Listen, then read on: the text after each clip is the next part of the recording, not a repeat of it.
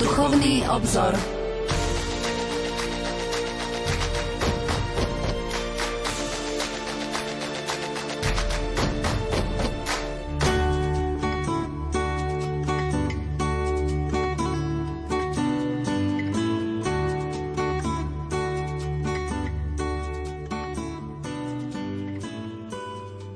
Požehnaný útorkový večer, milí poslucháči, vitajte pri počúvaní relácie Duchovný obzor. Anselm Green vo svojej modlitebnej knihe píše Na Vianoce Dobrotivý Bože, slávime Vianoce, sviatky nášho vykúpenia, sviatky narodenia Tvojho syna, ktorý k nám prišiel ako dieťa. Obraz jasličiek a Pany Márie, ktorá s láskou drží na rukách svoje dieťa, alebo v modlitbe pred ním klačí ma dojíma, pretože mi sprítomňuje Tvoju nežnú lásku. Táto láska neprichádza s mocou, ale je ako malé dieťa, ktoré si beriem do náručia a kolíšem. Pravé Vianoce nám pripomínajú, že boské dieťa nie je len v jasliach betlehemskej maštali, je aj v našom srdci. Daj, aby som dnes tomu uveril, aby som zakúsil, že boské dieťa je vo mne, že moje srdce naplňa láska, lebo si sa v ňom narodil ty sám. Keď sa vo mne narodí, spoznávam svoju vlastnú dôstojnosť, Máš odvahu narodiť sa v maštali môjho srdca, aby som si vo svojej každodennej všednosti spomenul, že vo mne prebýva tajomstvo, ktoré je väčšie ako ja sám. Tajomstvo tvojej lásky, ktoré je viditeľné a hmatateľné v dieťati v jasliach, prebýva teraz vo mne a medzi nami. Umožňuje nám, aby sme našli domov v sebe i medzi druhými. V našom dome nie sme sami. Ty sám si si zvolil náš dom za svoj príbytok. Daj, nech sa na novo zabývame v našich srdciach, v našom dome ako ľudia, ktorým sa dostalo cti stať sa miestom, kde si prítomný. Milí poslucháči, v dnešnej relácii Duchovný obzor privítame kolegu z náboženskej redakcie Jána Krupu. Spoločne sa opäť zahlbíme do americkej grécko-katolíckej katechetickej publikácie Očami viery a rozoberieme tému Církev ako chrám živého Boha. Pokojný dobrý večer a ničím nerušené počúvanie vám zo štúdia Rádia Lumen Prajú. Majster zvuku Marek Rímovci, hudobná redaktorka Diana Rauchová a od mikrofónov Jan Krupa a Pavol Jurčaga.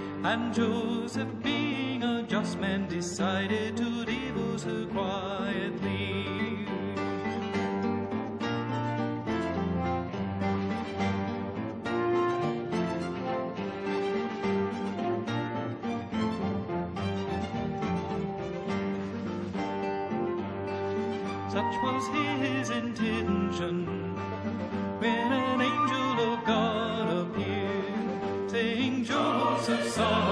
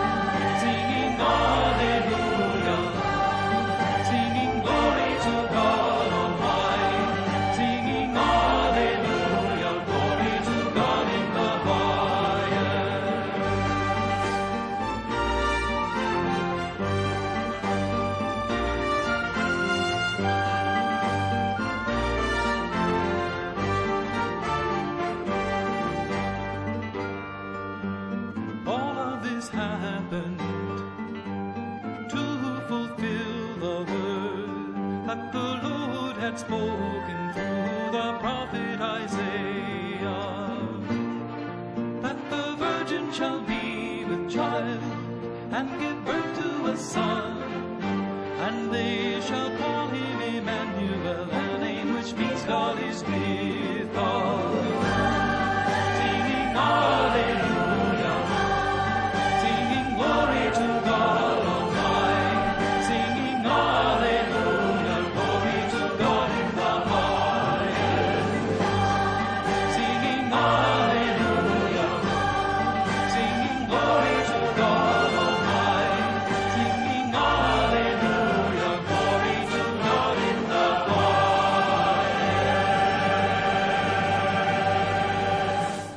Počúvate reláciu Duchovný obzor. Naším hostom je kolega z náboženskej redakcie Ján Krupa a spoločne listujeme v americkej grecko-katolíckej katechetickej publikácii Očami viery a rozoberáme tému Cirkev ako chrám živého Boha.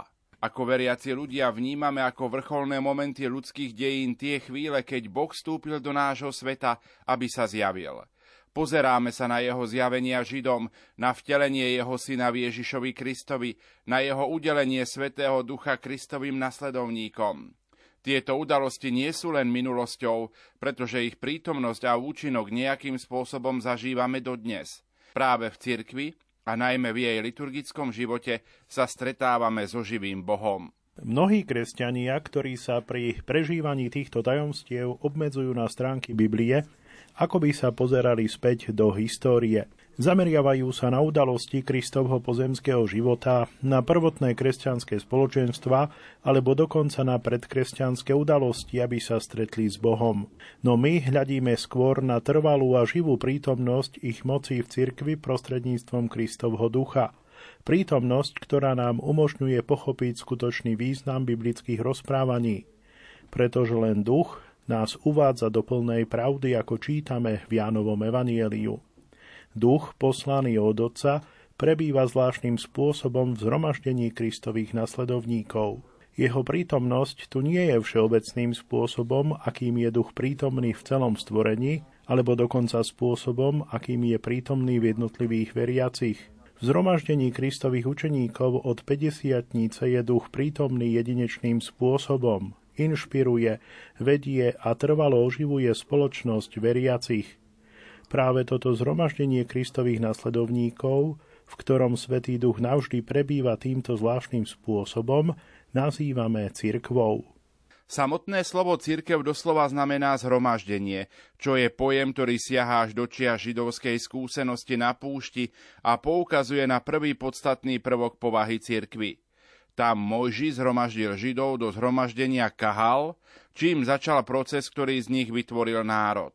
Práve v tomto pravidelnom schádzaní sa Židia prijali a uvedomili si svoju identitu vyvoleného Božieho ľudu.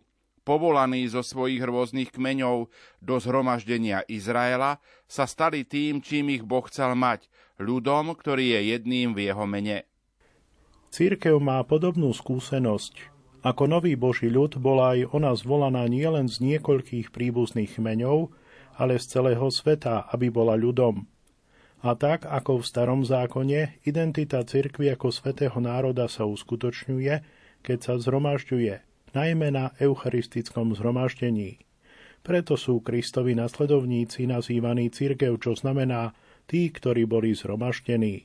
Kresťania sú teda, pred všetkým ostatným členmi spoločenstva zhromaždenia a len v kontexte tejto skupiny si môžeme nárokovať meno kresťan. Platí staré príslovie, že osamelý kresťan nie je kresťan. Sme kresťanmi, pretože sme členmi kresťanského ľudu. Tento pohľad je pri najmenšom niektorým segmentom západnej spoločnosti veľmi cudzí. Máme tendenciu vnímať celý život vrátane našej kresťanskej vízie veľmi individualisticky, tak ako sa v našej spoločnosti vyhlasuje za najväčšie dobro osobné šťastie a spokojnosť, Viera sa vníma predovšetkým ako dôverné osobné odozdanie sa jednotlivca Kristovi, pričom cirkev je na najvýš pomocou pri prežívaní tohto odovzdania sa. Táto vízia má svoje korene v reformácii 16. storočia a je veľmi vzdialená od vízie cirkvy, ako sa od začiatku prejavovala v živote Božieho ľudu. V starom zákone a rovnako aj v ranej cirkvi je pán vnímaný ako ten, ktorý koná s ľudom, so skupinou. Jednotlivci nachádzajú spásu v spoločenstve a prostredníctvom neho, pretože práve v spoločenstve sa Boh zjavuje. Tento kolektívny zmysel je jadrom všetkých novozákonných obrazov cirkvy. Ako hovorí svätý Pavol, my sme vbudovaní do Božieho príbytku v duchu.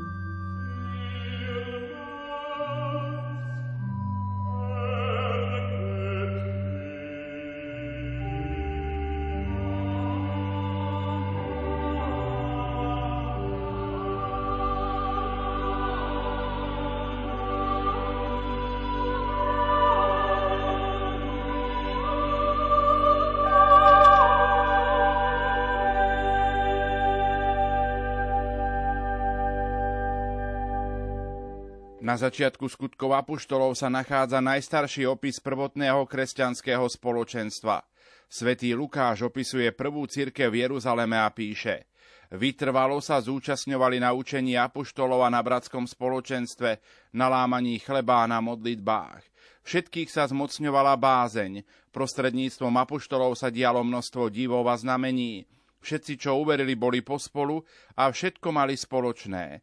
Predávali pozemky a majetky a rozdeľovali ich všetkým podľa toho, ako kto potreboval. Deň čo deň svorne zotrvávali v chráme, po domoch lámali chlieb a s radosťou a úprimným srdcom požívali pokrm. Chválili Boha a boli milí všetkému ľudu a pán každý deň roznožoval tých, čo mali byť spasení.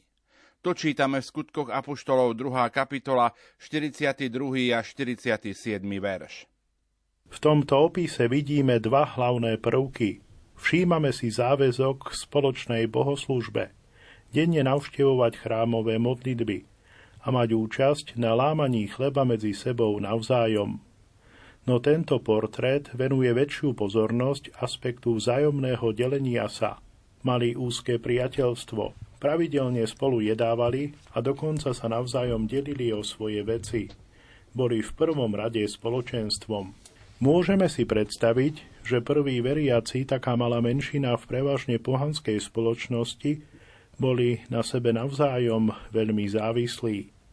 Apoštoli však trvali na tom, aby si títo noví kresťania uvedomili, že ich spoločenstvo nie je založené na jednoduchej ľudskej dynamike – boli spoločenstvom vďaka pôsobeniu Svetého Ducha, ktorý prebýval v ich strede. Ako čítame v prvom liste Korintianom, neviete, že ste Boží chrám a že vo vás prebýva Boží duch? Kto by teda Boží chrám zničil, toho Boh zničí. Lebo Boží chrám je svetý a ním ste vy.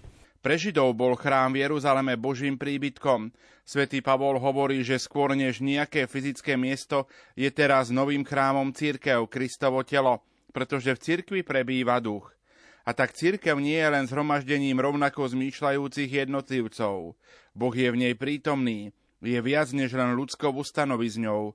Božia, prebývajúca prítomnosť odlišuje církev od akéhokoľvek iného náboženského telesa dokonca aj od Kristových učeníkov pred 50 Ten, ktorý súhlasil vziať na seba podobu sluhu, teraz prebýva v ešte dokonca slabšej nádobe, odporujúc akejkoľvek logike alebo ľudskému mysleniu. Církevné spoločenstvo je teda koinonia alebo spoločenstvo vo Svetom duchu, ako to často nazývali otcovia. Vzťah s Bohom a v Bohu. Otcovia videli tento komunitný aspekt cirkvy ako odraz trojice. Ľudstvo, stvorené na Boží obraz, odráža trojicu svojim sociálnym rozmerom. Mnohé osoby ľudského rodu odrážajú trojicu osôb v jedinom božstve, ako hovorí svätý Gregor teológ. Církev, ktorá je dovršeným ľudstvom, ukazuje Boží obraz v ešte väčšej miere, pretože žije životom ducha v sebe. Táto božská prítomnosť v cirkvi zasahuje všetky aspekty jej existencie. Najviditeľnejšie sú tie rozmery cirkevného života, ktoré priamo súvisia so slavou Boha, teda svetá liturgia, sveté tajomstva a iné bohoslužby. Ďalej kázanie charizmatická skúsenosť divov alebo zázrakov. Duch je však prítomný aj v základných formách cirkevnej štruktúry, ktoré sú stanovené pod jeho inšpiráciou, ako je napríklad úrad biskupa. Keď niektorý z týchto prvkov, či už liturgických alebo štruktúrálnych, nie je oživovaný trvalou vedomou skúsenosťou ducha, potom je jeho prítomnosť pociťovaná menej, ale v jadre všetkých týchto rozmerov cirkevného života jeho prítomnosť zostáva. Dodnes sa cirkev neprestajne modlí, aby sme žili s vedomím, že duch je takto medzi nami. Podstatným cieľom boskej liturgie eucharistického zdieľania podľa našich liturgických textov je, aby sme toto spoločenstvo zažívali vo Svetom duchu. V liturgii svätého Jána Zlatoústeho, našej najčastejšie používanej forme sa kňaz opakovane modlí, aby naše príjmanie Eucharistie bolo pre spoločenstvo svätého Ducha inými slovami, aby sme si uvedomili a zakúsili to, čím sme. V liturgii svätého Bazila počujeme podobnú modlitbu. nás všetkých príjmajúcich z jedného chleba a z jednej čaše, zjednoť medzi sebou navzájom, aby sme mali účasť aj na prijatí jediného svetého ducha. V Eucharistii teda vedome vnímanie, že Boží duch je medzi nami, ktoré nám umožní žiť čoraz viac premeneným spôsobom ako Boží chrám. Pretože cirkev je príbytkom ducha, Kristus mohol vysloviť svoje slávne tvrdenie, pekelné brány ju nepremôžu. Nie, že cirkev je chránená z hora, ale zvnútra, pretože v nej prebýva Boží duch. Vďaka jeho trvalej prítomnosti cirkev nikdy nebude zničená útokmi zlého, hoci jej ľudská podstata môže byť spustošená. Církev pretrvá až do druhého Kristovho príchodu vďaka tomu, ktorý v nej zostáva navždy. Aj preto môžeme vo vyznaní viery povedať verím v církev. Vonkajšie aspekty cirkvy sú otvorené nášmu skúmaniu – Skrytú prítomnosť ducha v cirkvi môžeme pochopiť len vo viere. Neveriaci môže vidieť a hodnotiť ľudskú stránku kresťanského spoločenstva, jeho štruktúry, jeho obrady, jeho úspechy a zlyhania v priebehu rokov. Viera je však potrebná na to, aby sme v týchto formách rozoznali pohyb ducha, aby sme poznali život, ktorý ich naplňa a dáva im zmysel. Napokon prítomnosť ducha je dôvodom, prečo môžeme hovoriť o cirkvi ako o svetej. Je to, ako hovorí svätý Cyril Aleksandrijský, sveté mesto, posvetené nie dodržiavaním zákona, veď zákon nič nepriviedol k dokonalosti, ale pripodobnením sa Kristovi účasťou na jeho boskej prirodzenosti prostredníctvom spoločenstva Ducha Svetého pretože v nej prebýva Svetý Duch. Církev žije boským životom a má účasť na samotnej Božej prirodzenosti. Týmto spôsobom je formovaná podľa vzoru Krista, ktorom duch naplno prebýva.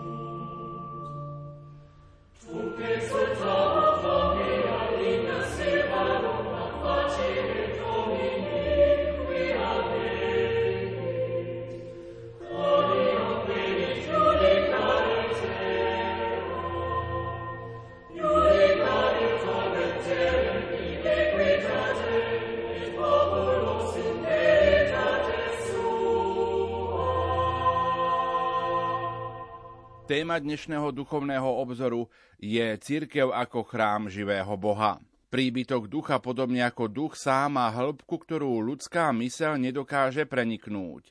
Tak ako o Bohu môžeme často hovoriť len v obrazoch, tak aj zistujeme, že novozákonní autori a otcovia hovorili o cirkvi pravidelnejšie, v poetických než definitívnych pojmoch, aby osvetlili najhlbšiu skutočnosť cirkvi.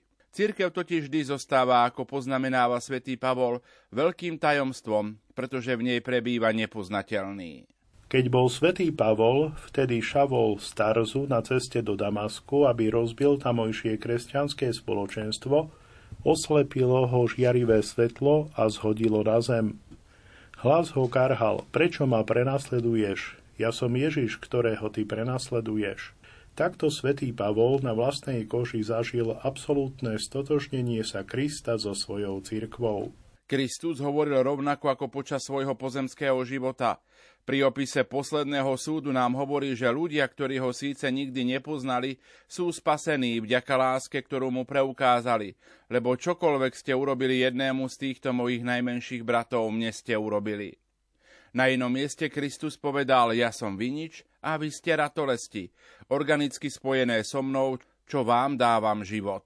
Ako Pavol vrastal do tohto kresťanského života v spoločenstve, ktoré si ctilo tieto Kristové slova a premýšľalo svoje vlastnej skúsenosti obrátenia, začal vnímať túto jednotu medzi Kristom a jeho cirkvou ako niečo veľmi hlboké.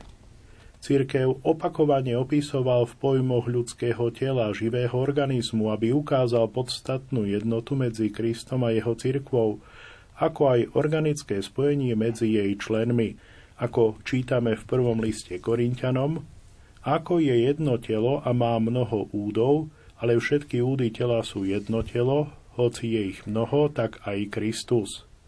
Veď my všetci, či Židia alebo Gréci, či otroci alebo slobodní, boli sme v jednom duchu pokrstení v jedno telo. Pavol hovorí, že toto zjednotenie je také dôverné, pretože je zjednotením s Kristom a Svetým duchom, ktorí sa nikdy nemôžu rozdeliť. Naše ponorenie do krstnej vody a pomazanie Svetým Mirom dosahuje zjednotenie s Bohom, ktoré je hlbšie ako akýkoľvek pozemský vzťah. Toto zjednotenie by sme nikdy nemohli spôsobiť sami. Dochádza k nemu z vôle Boha, ktorý, hoci sme boli pre hriechy mŕtvi, oživil nás s Kristom a s ním nás skriesil a daroval nám miesto v nebi v Kristovi Ježišovi. Jeho konaním sa teda toto zjednotenie uskutočňuje. Svetý Pavol spája dva aspekty kresťanského života s týmto obrazom tela. Predovšetkým poznamenáva, že členovia cirkvy, každý so svojimi rôznymi darmi, sa navzájom doplňajú ako telesné orgány. Sú navzájom prepojení a namiesto súťaženia o väčšie uznanie žijú ako celok. Svetý Ján Zlatoústy mal rozvinúť túto myšlienku vo svojom komentári k tomuto listu. Poznamenáva, že v cirkvi musia existovať rozdiely v daroch a funkciách, inak by nebola telom, ale iba jednou bunkou. Organizmus si vyžaduje, aby jeho prvky boli odlišné, ak však nie sú všetky v harmónii, celok nie je tým, čím mal byť. Čo je na tele podradnejšie ako vlasy? Keby ste však odstránili chlpky z obočia a rias, zničili by ste krásu celej tváre. Aj keď ide o nepatrnú škodu, celý zhľad by bol zničený. 30. homília na prvý list Korintianom. Keďže církev je telo, pripomína nám svätý Pavol, sú v nej rôzne časti alebo funkcie. Nie všetci sú úplne rovnakí. A pretože cirkev je Kristovým telom, tieto roly a úlohy pochádzajú od Svetého Ducha. Preto zdôrazňuje Pavol, v tele nie je miesto pre súťaživosť alebo závisť. Všetky jeho údy slúžia dôležitým účelom. Druhým dôsledkom, ktorý Pavol vyvodzuje z obrazu cirkvi ako tela, je, že jednotlivé časti sa nemôžu účinne od seba oddeliť a žiť. Veľmi pekne čítame v prvom liste Korintianom A keby noha povedala, nie som ruka, nepatrím k telu, tým ešte neprestáva patriť k telu. A keby povedalo ucho, nie som oko, nepatrím k telu, tým ešte neprestáva patriť k telu. A tak tí, ktorí sa odlúčili od bohoslužobného spoločenstva, stále zostávajú súčasťou tela, ale ich krvný obeh ako by bol prerušený. Plnosť kresťanského života, aspoň na tejto strane kráľovstva, prúdi len v Kristovom tele a cez neho. Tí, ktorí by sa od neho chceli oddeliť, sa od neho nikdy nemôžu úplne odrezať, ale môžu sa uzavrieť od toku života. Otcovia videli v tomto termíne dva ďalšie aspekty toho, čo znamená, keď hovoríme, že cirkev je Kristovo telo. Poprvé, Kristovo fyzické ľudské telo bolo počas jeho pozemského života obmedzené, tak ako je obmedzené aj naše telo. Kristus žil len jeden život, navštívil obmedzený počet miest, komunikoval s obmedzeným počtom ľudí. Teraz je vo svojom tele cirkvi Kristus rozšírený po celom svete, a to fyzickým spôsobom. Jeho fyzická existencia je završená, naplnená prostredníctvom jeho cirkvy. Preto svätý Augustín nazýva cirkev celým Kristom, úplným Kristom hlavou a údmi, rozširujúcim svoju telesnú prítomnosť v celom stvorení. Túto jednotu v rozmanitosti cirkvy má na mysli, keď vyznávame, že cirkev je jedna. Jedno telo, ktorého údy sú navzájom prísne prepojené pod vedením Krista a oživované jedným duchom. To je Kristova cirkev. Byzantský chrám sa pokúša vyjadriť túto víziu cirkvy priestorovo. Chrámová loď predstavuje Kristovo telo. V nej stojí ľud a duchovenstvo rôznych hodností, obklopené na stenách ikonami svojich spolukresťanov, svetých, všetci pod vedením Krista, ktorý predsedá v kupole nad ich hlavami a odráža poriadok a rozmanitosť, ktorú pán ustanovil vo svojom tele.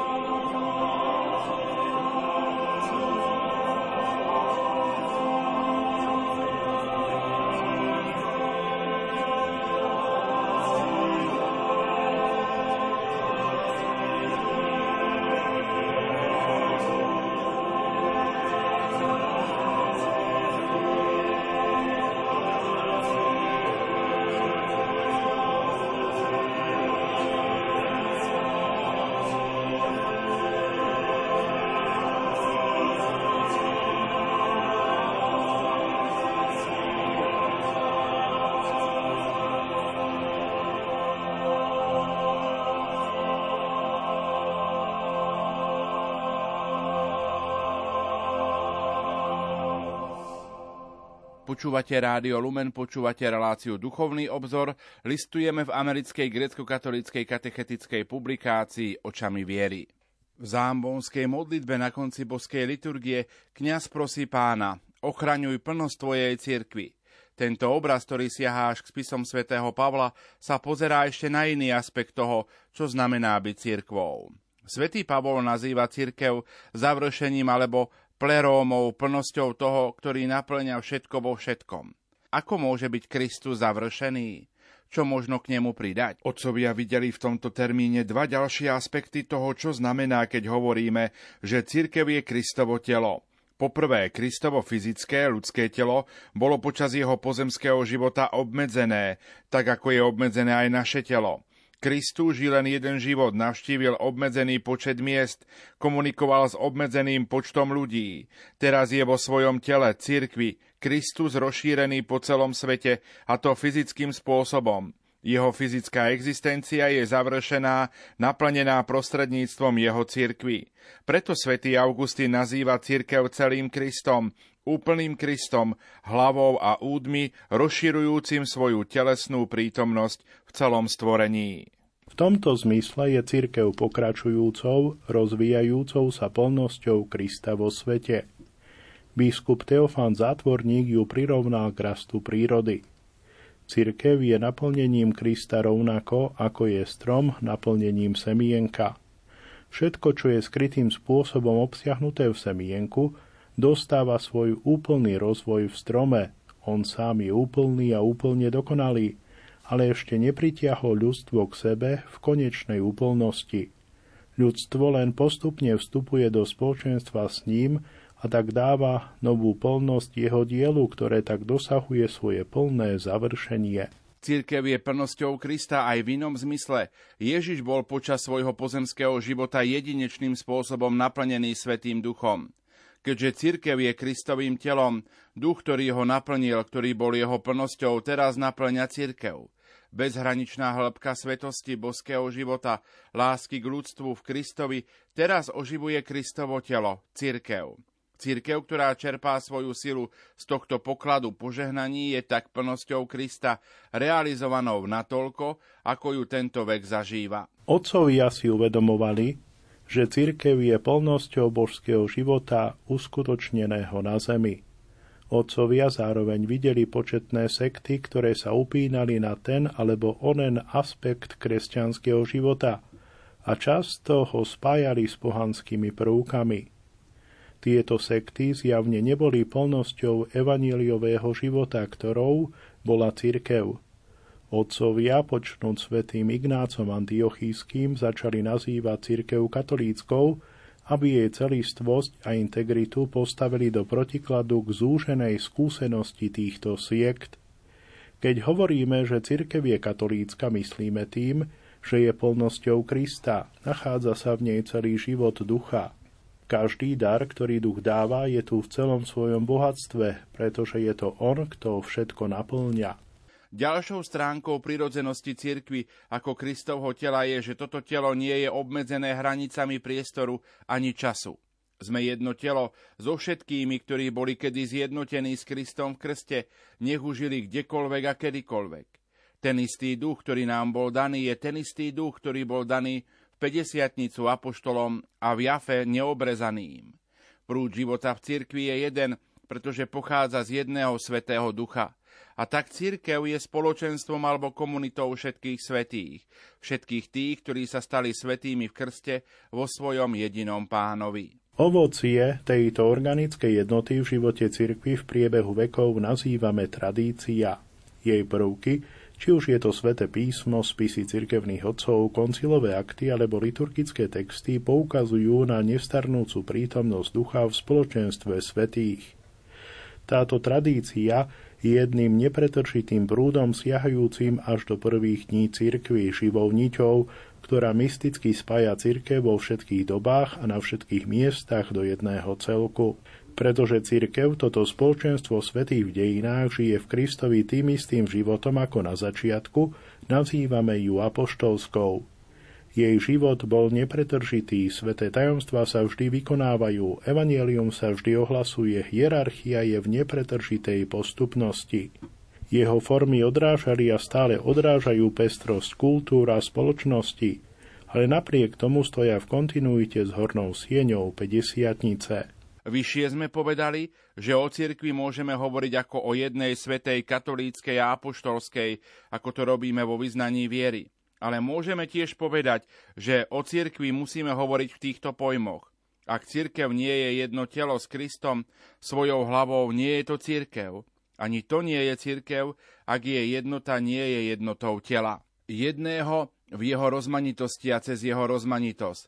Ak v nej nie je svetosť, nie je to cirkev, pretože kde je duch, tam je zdroj svetosti. Ak tam nie je katolícka celistvosť Evanielia vyjadrená v súlade s apoštolskou tradíciou, nehovoríme o cirkvi, ktorá v svojom živote odráža celý život ducha. Cirkev je a musí byť toto všetko, pretože je plnosťou toho, ktorý naplňa všetko vo všetkom.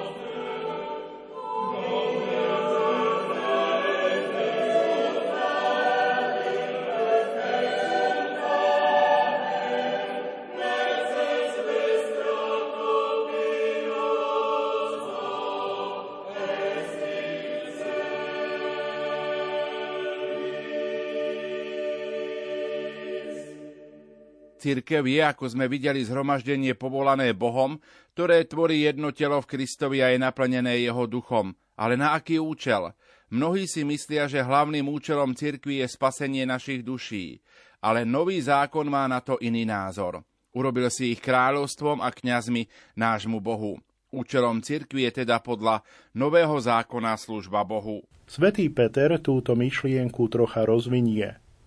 Prvom Petrovom liste doslova čítame Vy ste vyvolený rod, kráľovské kňazstvo, svetý národ, ľud určený na vlastníctvo, aby ste zvestovali slávne skutky toho, ktorý vás tmy povolal do svojho obdivuhodného svetla. Peter vysvetľuje službu Bohu, ktorá je našim povolaním v smysle ohlasovania. Bohu slúžime tým, že ohlasujeme jeho zázraky. Robíme to predovšetkým v liturgickom zhromaždení, kde v našich chválospevoch ohlasujeme jeho skutky. Sláva Tebe je neustálým zvolaním, ktoré vznášame, keď rozprávame o jeho divoch a chválime jeho meno. Božská liturgia je vrcholným bodom cirkevnej služby ohlasovania – v tejto obete chvály sa jedinečným spôsobom rozprávajú a zároveň predstavujú Kristové spasiteľné skutky. Božie slávne skutky sa sprítomňujú v zhromaždení a cirkev aspoň na chvíľu žije v budúcom kráľovstve. Ako povedal svätý Izák Sírsky, blažený, kto jedol z chleba lásky, ktorým je Ježiš. Už v tomto živote cíti vôňu vzduchu z stania ktorí budú dýchať spravodliví po zmrtvých staní.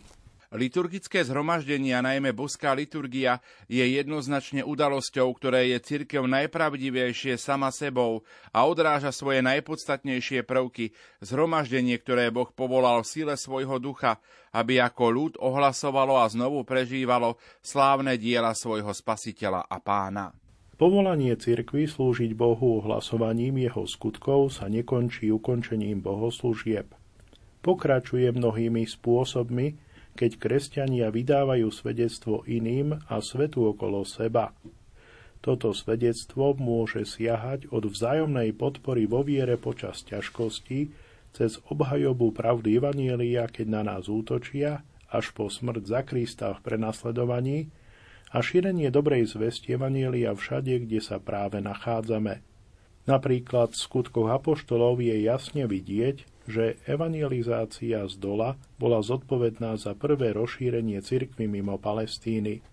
V skutkoch apoštolov sa píše, že evanielium najprv priniesli do Fenície, teda do Libanonu na Cyprus a do Antiochie nie apoštoli, ale veriaci – až keď sa apoštoli dozvedeli o tom, čo sa deje v Antiochii, poslali Barnabáša, aby to prešetril. Dnes církev pokračuje vo svojej úlohe ohlasovateľky mnohými spôsobmi.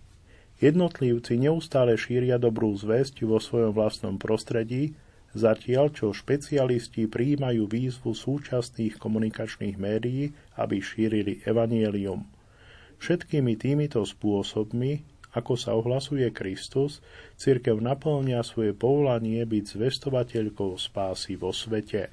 Služba cirkvi má ešte jeden dôležitý aspekt, ktorý sa nazýva diakonia alebo služba vo fyzickom zmysle. Pri poslednej večeri Kristus umil nohy svojim učeníkom a povedal im, keď som teda ja, pán a učiteľ, umil nohy vám, aj vy si máte jeden druhému nohy umývať. Dal som vám príklad, aby ste aj vy robili, ako som ja urobil vám. Jedným z aspektov úlohy cirkvi ako hlásateľky je teda ohlasovať Božiu lásku konaním skutkov lásky. Napríklad služba diakona bola ako prvá zorganizovaná v cirkvi, aby sa tomuto aspektu poslania cirkvi venovala náležitá pozornosť a tak sa cirkev vždy angažovala v charitatívnych dielach v rámci svojich hraníc aj mimo nich a týmto spôsobom nielen slovami, ale aj skutkami ohlasovala Kristovo víťazstvo nad hriechom a smrťou.